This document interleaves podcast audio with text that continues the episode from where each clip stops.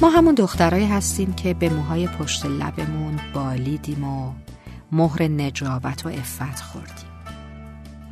همون دخترایی که برای ابروهای نامرتب و اصلاح نشدمون محبوب و معصوم شناخته شدیم و امزبات بیست گرفتیم.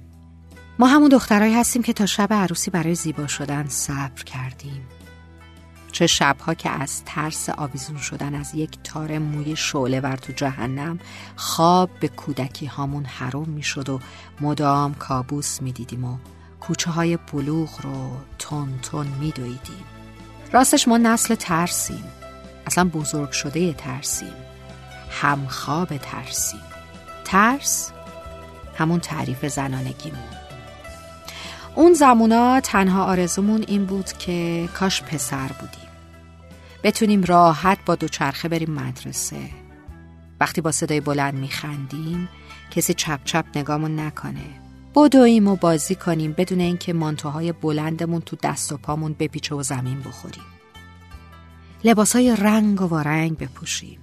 هرچی زنانگی ما زشتر می‌شد مردونگی مردها جذابتر می‌شد.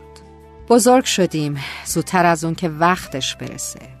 اسطوره ما اوشین زحمتکش سانسور شده بود که اصلا همه داستان رو عوض کرده بودن.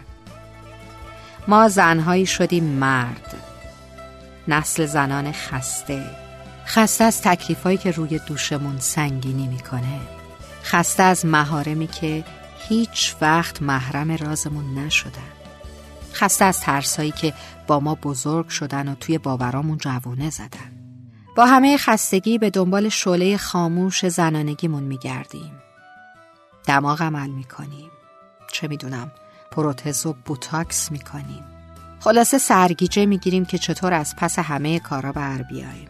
هم آشپز خوبی باشیم هم خوندار خوبی هم مادر نمونه باشیم و هم کمک خرج زندگی برای چرخ زندگی که مردان به تنهایی نمی‌تونن به چرخونن هم زیبا باشیم و هم شاداب شاید برای همینم زنیم چون جسارتمون بیشتر از سیاستمون.